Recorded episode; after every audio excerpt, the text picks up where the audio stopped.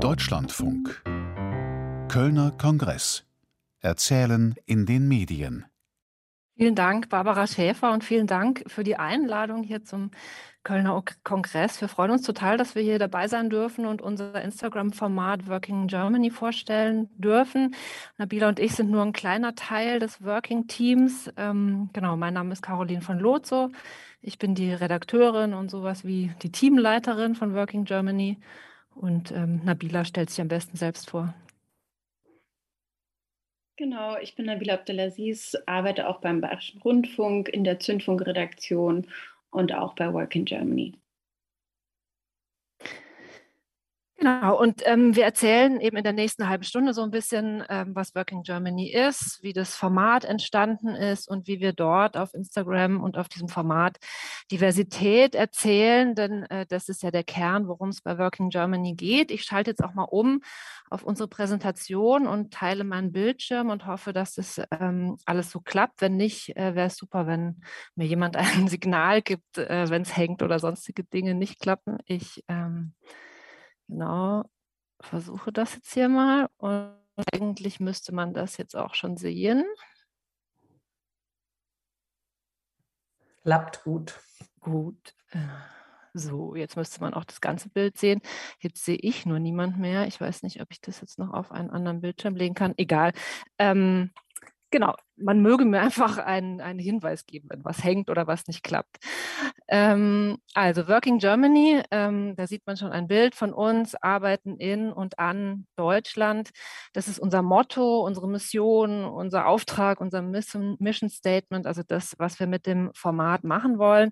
Und ähm, um einen ersten kleinen Einblick zu geben, was das ist und wie das aussieht und wer da vielleicht auch arbeitet, haben wir ein Video mitgebracht.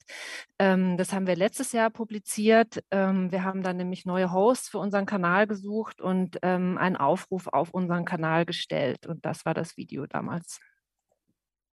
Antirassismus, Diversität, äh, Feminismus und Inklusion. Für all diese und viele andere Themen stehen wir hier bei Work in Germany. Und jetzt suchen wir nach einer weiteren Person als Host und Autorin, die Lust darauf hat, mit uns bei diesen Themen mit anzupacken. Wie sind zum Beispiel die Arbeitsbedingungen für RiderInnen, die täglich euer Essen ausliefern? Der Karton mit Desinfektionsmittel verliert vor der Tür. Jetzt haben wir äh, Ende April und ich habe das jetzt erst bekommen. Sie haben ähm, Ende März schon mal was verteilt, aber das hatte zu wenig Prozente Alkohol. Wie sieht der Arbeitsalltag in Afro-Shops aus? Ehrlich zu sagen, meine Kunden das sind wirklich 90 Prozent sind die Europäer. Damals in den 90er Jahren, wir haben gearbeitet wie Verrückte, weil für die Deutschen war etwas Neues. Und habt ihr schon mal einen Einblick in die Lebensrealitäten von Sint Ize und Romnia bekommen? Sie wollten sich hier treffen, das ist die Halle 116. Warum ja. denn? Ja, weil die Halle 116 für weniger ein Begriff ist. Die Halle 116 war ein Außenlager von Dachau und ich finde es ganz, ganz wichtig, dass Gedenken nicht in Vergessenheit geraten darf. Wir suchen nach einer Person, die Lust darauf hat, zu unterschiedlichen Themen zu recherchieren und mit uns in ihre eigene und andere Communities zu blicken. Hast du Lust, spannende Persönlichkeiten zu interviewen und ihre Geschichten sichtbar zu machen? Dann bist du vielleicht die perfekte Person für unser Team. Alle wichtigen Informationen zur Bewerbung und zur Deadline findest du in der Caption und dann freuen wir uns auf deine Bewerbung und vielleicht ja schon bis ganz bald. Bewerbt euch! Genau, so sah das damals aus. Wir kommen am Schluss auch nochmal ähm, auf quasi den Bewerbungsprozess zurück. Ähm, Unsere Intention ist, mit ähm, Female und BPUC Power den Kontinent der Fernen zu erreichen auf Instagram. Warum, was es damit auf sich hat und warum wir genau diesen Kontinent der Fernen erreichen wollen, darauf äh, geht Nabila gleich nochmal mehr ein. Wir haben im Sommer 2019 schon mit der Entwicklung des Formats angefangen und haben uns damals quasi als Aufgabe gestellt ähm, oder haben eine Frage entwickelt und die lautete eben, wie wir auf Instagram eine junge, weibliche, urbane und kosmopolitische Zielgruppe erreichen können. Ähm, der Grund, warum wir äh, genau diese Zielgruppe uns ausgesucht haben, ist eben, dass der Bayerische Rundfunk sie bisher kaum erreicht. Und Instagram schien uns als Plattform geeignet, weil dort viele der ja, von uns vermuteten Zielgruppe sich dort befinden und einfach dort sind. Und wir haben dann ähm, einen einwöchigen Design-Sprint gemacht. Da war auch Nabila schon von Anfang an dabei und haben in diesem Prozess ähm, einfach verschiedenste Leute zu, befragt aus der Zielgruppe, haben versucht herauszufinden, was sie, ähm, was sie wollen, was ihnen fehlt, auch ähm, innerhalb der Medienlandschaft ähm, und mit was für einem Produkt wir sie eben erreichen könnten. Ähm, und ähm, dabei kam eben auch heraus, dass Arbeit eines der Themen ist, was ähm, sehr viele einfach bewegt, ähm, weil letztlich ja natürlich alle immer Arbeit suchen oder über Arbeit nachdenken oder vielleicht über bessere, neue, andere Arbeit und auch jüngere Menschen, ähm, das natürlich auch ein großes Thema ist, wenn man studiert oder mit der Schule gerade vielleicht fertig wird, ähm, in welche Berufsrichtung möchte ich mich eigentlich bewegen. Und deshalb schien gerade das Arbeitsthema für uns am Anfang und ist es auch immer noch sehr reizvoll, dass es wie so eine Klammer ist, ähm, vor der unsere Themen vielleicht spielen können, also vor der Diversität stattfindet und vor der wir ähm, Themen verhandeln können, weil Arbeit äh, tatsächlich ein Ort ist, wo wir uns natürlich begegnen, wo aber natürlich auch ähm, Diskriminierungserfahrungen eine Rolle spielen oder wo man Diskriminierung erlebt. Ähm, und deshalb hatten wir uns äh, diese Arbeit als Folie ähm, gegeben und uns eben auch Working Germany genannt ähm, von Anfang an, aber auch in so einem doppelten Sinne. Ähm, und das ist ja eben unser Motto, arbeiten in und an Deutschland. Und ähm, Nabila wird jetzt gleich noch mal ein bisschen mehr auf die Themen eingehen. Und man sieht dann schon auch, dass sich über die Zeit das so ein bisschen verlagert hat, der Schwerpunkt vom Arbeiten in Deutschland in ein Arbeiten an Deutschland. Ich übergebe mal. Genau, da sieht man so ein paar Sharepics von uns, ähm, um Ihnen zu zeigen, wie breit die Themenvielfalt bei uns ist. Und es ist so, ähm, dass wir uns das auch, auch erlauben, das sehr breit auszulegen. Also wir haben Themen, die wirklich am Thema ähm, am Bereich Working sehr nah dran sind, also sowas wie Arbeiten im Ramadan oder Recht gegen Rechts, wo wir mit AnwältInnen gesprochen haben, mit Jurastudierenden gesprochen haben über diesen Arbeitsbereich. Wir haben aber dann auch Themen, wo es eben mehr um das Arbeiten an Deutschland geht, wie äh, Diversität und Psyche, Behinderung und Sexualität, ähm, Black Power, Sintize und Romnia. Genau. Also alles, was zum Thema Inklusion, Diskriminierung, Antirassismus gehört.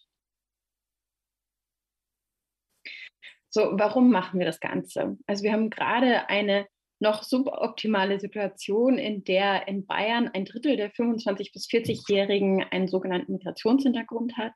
In ganz Deutschland sind es etwa 25 Prozent, wahrscheinlich auch mehr. Gleichzeitig ist diese aber mittlerweile sehr große Gruppe medial noch total unterrepräsentiert und wird häufig stereotypisch dargestellt. Dazu gibt es auch Zahlen. Also wir wissen, dass etwa fünf, nur fünf Prozent aller Journalistinnen einen Migrationshintergrund haben. Ähm, laut einer Studie der neuen deutschen MedienmacherInnen haben nur sechs Prozent der reichweitenstärksten Medien, äh, ChefredakteurInnen mit Migrationshintergrund. Da sind aber die besonders marginalisierten Gruppen überhaupt nicht vertreten.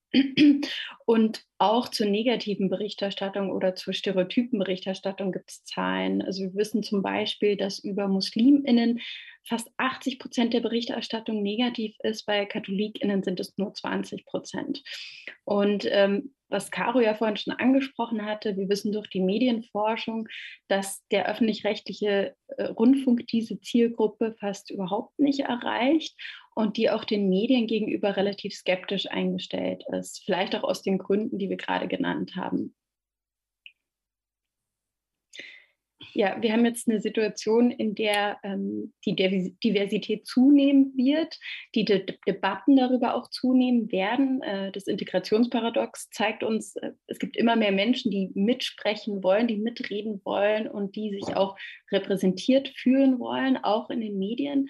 Und wenn wir das nicht tun, dann haben wir irgendwann ein Akzept, das ist ja jetzt schon mittlerweile der Fall, ein Akzeptanzproblem. Also dass unsere Daseinsberechtigung in Frage gestellt wird, besonders als öffentlich-rechtliche sollen wir ein ähm, Programm für die ganze Gesellschaft machen, nicht nur für eine bestimmte Gruppe. Und wenn so eine große Gruppe sich ausgeschlossen fühlt, haben wir wirklich ein Problem. Gleichzeitig gibt es aber auch eine positive Entwicklung. Das Thema ist im Mainstream angekommen. Aller, aller spätestens seit 2020, seit Black Lives Matter, ähm, wird darüber diskutiert. Es ist auch so, dass es ähm, unter ChefredakteurInnen zum Beispiel, das wissen wir aus der Studie der neuen deutschen MedienmacherInnen, eine große, ein großes Interesse an dem Thema gibt. Also man sieht es als ein wichtiges Thema an, man möchte mehr Diversität, aber es wird noch sehr wenig dafür getan.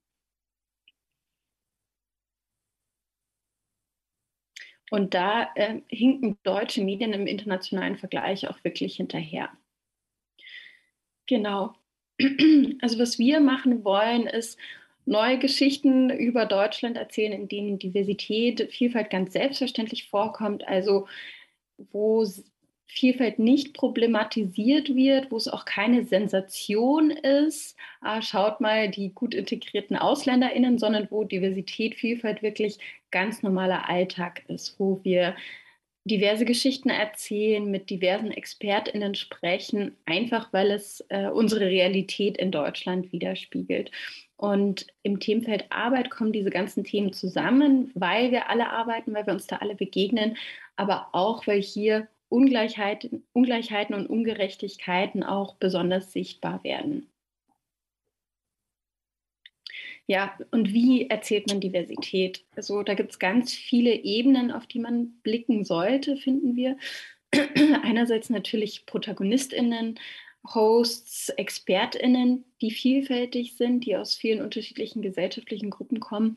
Es gibt aber noch andere Dinge, die man mitdenken sollte, zum Beispiel Bilder. Ich glaube, wenn wir an ähm, Texte denken, an Artikel über Integration, über Migration. Die Bilder, die wir meistens sehen, sind oft von relativ homogen aussehenden Massen, wo man keinen einzelnen Menschen sieht. Oft gibt es auch Bilder von Frauen mit Kopftuch von hinten fotografiert. Also es sind oft noch sehr stereotype Bilder. Da kann man auch einen kleinen Selbstversuch machen und zum Beispiel bei Picture, Picture Alliance Frau mit Kopftuch eingeben. Und da muss man wirklich sehr, sehr, sehr lange suchen, bis man einfach auf ein nicht stereotypes Bild von einer jungen Frau von vorne zum Beispiel ähm, trifft, bis man sowas findet. Also einfach andere Bilder zu nutzen, mit denen sich unsere Zielgruppe auch identifizieren kann. Und dann auch Sachen wie Perspektiven. Also ein Thema wie Weihnachten, über das natürlich alle Medien berichten, aus einer anderen Perspektive anzugucken. Also wie erleben zum Beispiel wir Deutsche, die wir deutsche Community Weihnachten, die nicht christlich sozialisiert ist, ähm, was haben die da für Bräuche entwickelt? Fühlt man sich einsam in dieser Zeit, in der man eigentlich gar nicht mitmachen kann oder möchte? Also einfach mal die Perspektive zu verändern.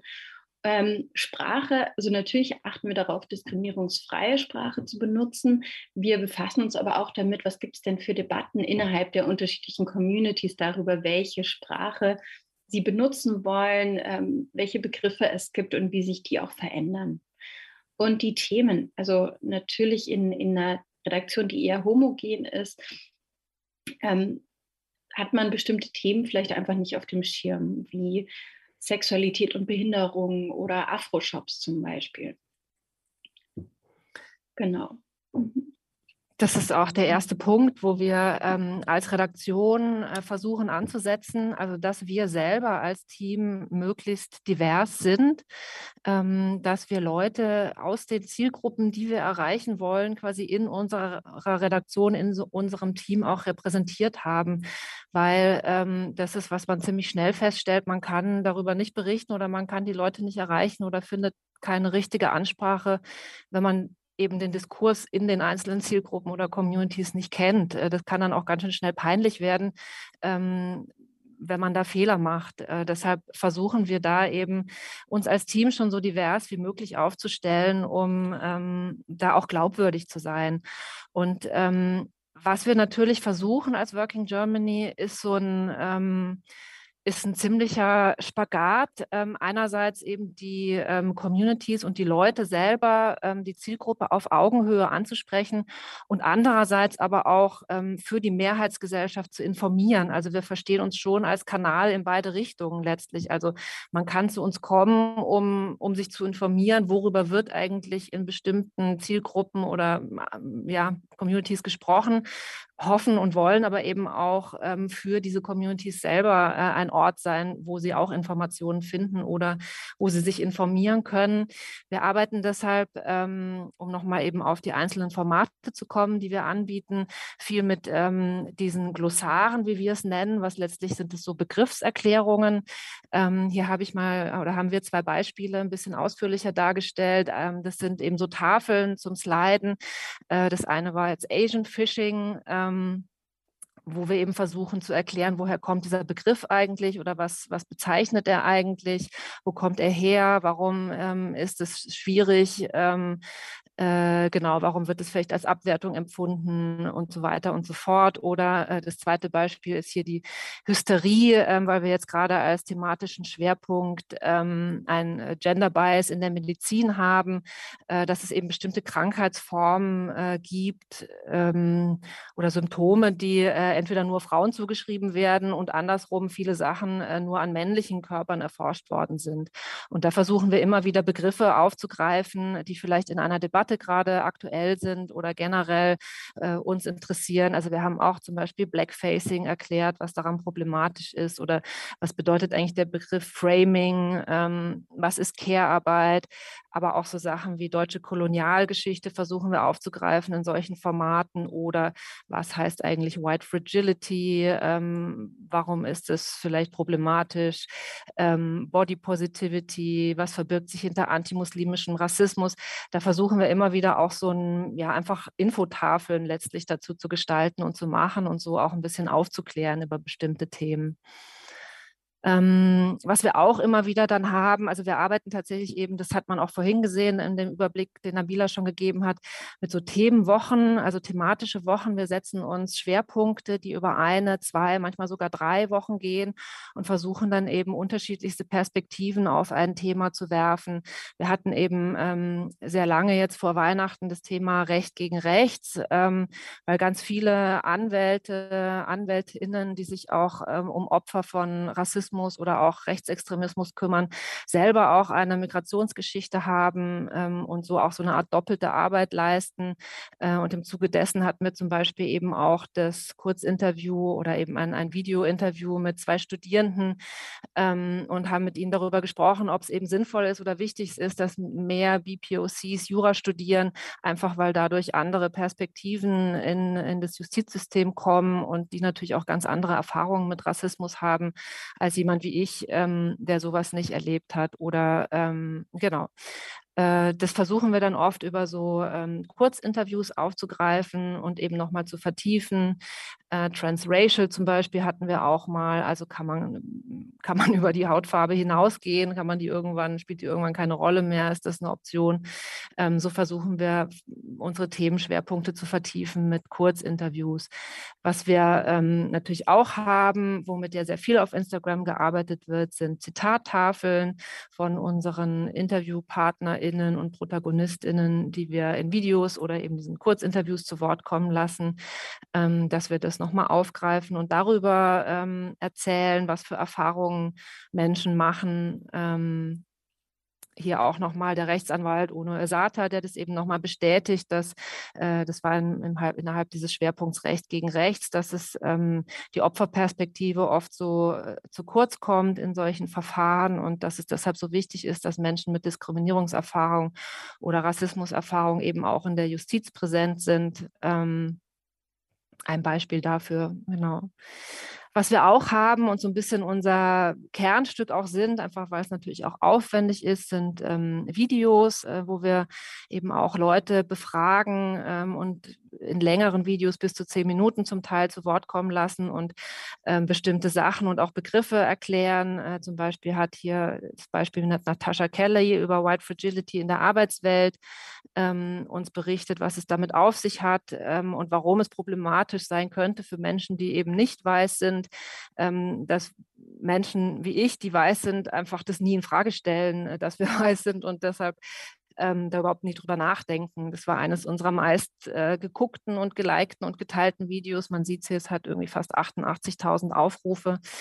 Ähm, wir haben aber auch Videos gemacht, ähm, hier sieht man da daneben, also wie es ist, wenn schwarze Deutsche eigentlich ähm, zum Beispiel in die Heimatländer ihrer Großeltern oder Eltern gehen und dort nochmal arbeiten, äh, was für Erfahrungen sie dort machen. Ähm, wir haben aber auch Sachen wie, ähm, wie kann man eigentlich fluchen, ohne Minderheiten zu diskriminieren, weil man ja oft, äh, ist ja ein bekanntes Phänomen, dass auch gerade im Comedy-Bereich oder eben wenn man flucht, dass da äh, beleidigende Ausdrücke äh, verwendet werden. Wie kann man das eigentlich vermeiden?